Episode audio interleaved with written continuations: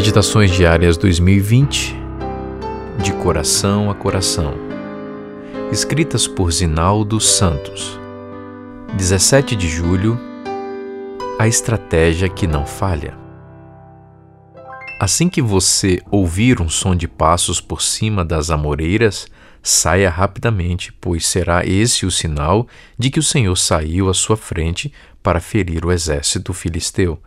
Segundo Samuel 5, 24. Davi acabara de ser ungido rei de Israel. Essa foi a terceira unção recebida por ele.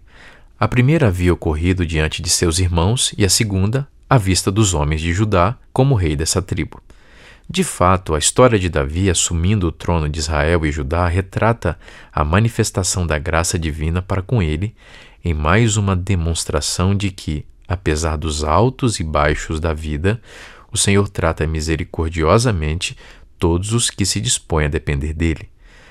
A unção de Davi como rei de Israel seguiram-se a conquista de Jerusalém, a fortaleza de Sião, o reconhecimento de sua realeza por parte de Irão, rei de Tiro, a ampliação da família e o confronto com os filisteus que, ao tomarem conhecimento de que havia um novo rei sobre Israel, redobraram seus esforços e se organizaram para atacá-lo sem deixar que a vitória anterior lhe subisse à cabeça, levando-o a confiar em suas habilidades militares, Davi se recolheu em busca da orientação divina. Devo atacar os filisteus? Tu os entregarás nas minhas mãos? A resposta do general supremo foi: Vá, eu os entregarei nas tuas mãos. Como resultado da irrestrita obediência à estratégia de Deus, por duas vezes seguidas Davi foi vencedor sobre seus opositores.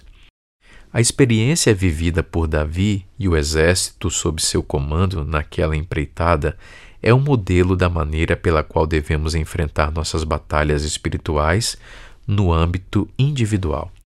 Exércitos e equipes esportivas podem ter os melhores combatentes ou notáveis atletas, mas estão sempre dependendo das orientações de generais e técnicos para o melhor desempenho em busca da vitória. Muito mais devemos agir na dependência de Deus. Em toda circunstância, o Senhor nos fará saber o que fazer. Às vezes, a orientação será para que esperemos a manifestação do seu poder, a exemplo da experiência israelita diante do Mar Vermelho. Em outras ocasiões, a tática será atacar no momento certo, como no verso de hoje. Não nos precipitemos. A batalha em que estamos envolvidos é dele, que conhece o inimigo mais do que nós conhecemos.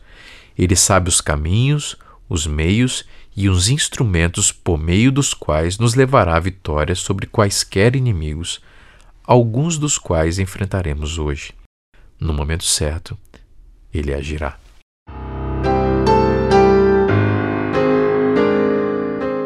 Eu sou Vinícius Mendes, pastor e editor na CPB.